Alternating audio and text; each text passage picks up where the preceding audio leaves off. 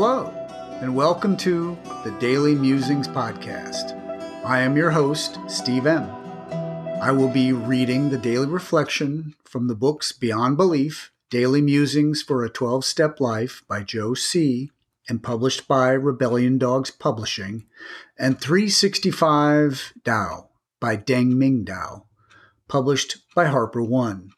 To be clear, I have not received permission from either publisher to reproduce this content in any form. It is strictly intended for my personal use and the enjoyment of my family and a few close friends. I hope you enjoy today's Daily Musings.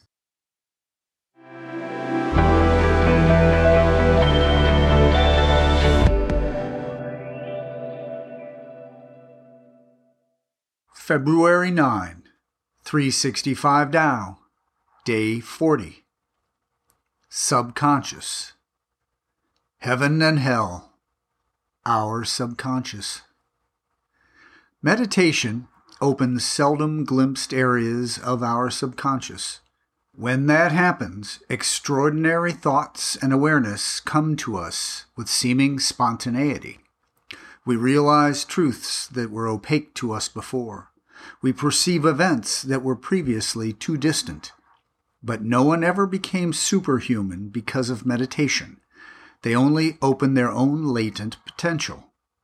Everything is locked inside of us and need only be opened. That is why it is said that heaven is within us. In the same way, the pains and the struggles of the past sometimes haunt us with astounding vehemence. Problems and conflicts are difficult to exorcise.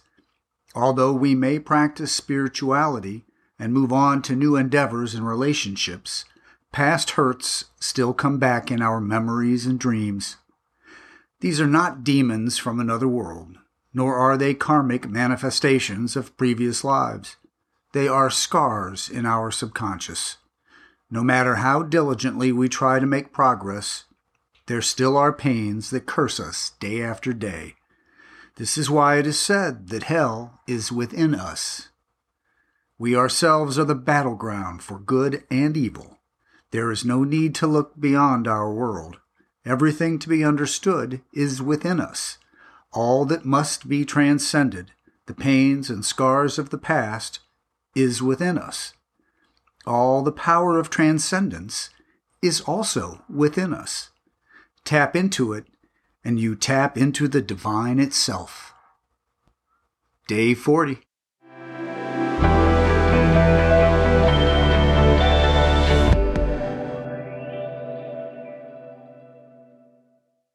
And now, beyond belief. Daily Musing for February 9.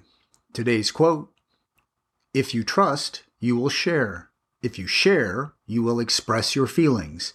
If you express your feelings, you will discover yourself.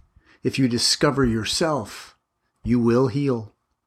Adult Children of Addicts. Everyone speaks at a meeting, not so much for others, but for selfish benefit.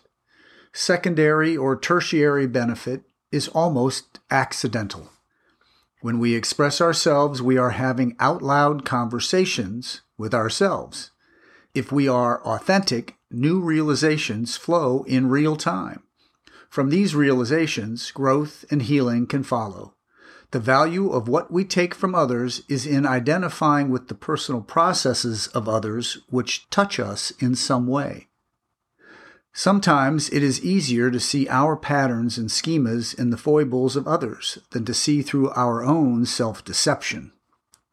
If we hear ourselves say, I didn't hear what I needed at the meeting, perhaps our expectations were askew. We heard what others needed to say. Was there anything in their experience that we could identify with or gain from? If so, great. If not, maybe that means not yet we need never feel offended, persecuted, or contradicted at meetings. Even if someone's finger and gaze is directed right at us, we know they are expressing what they need to hear or say, and this is true for them in this moment. We need never take comments personally. People are talking to the group, not as the group. We all express ourselves from our own unique perspectives and from this moment in time, regardless of how we say it I, you, or we. This is a selfish program. Meetings, like sponsors, are guides.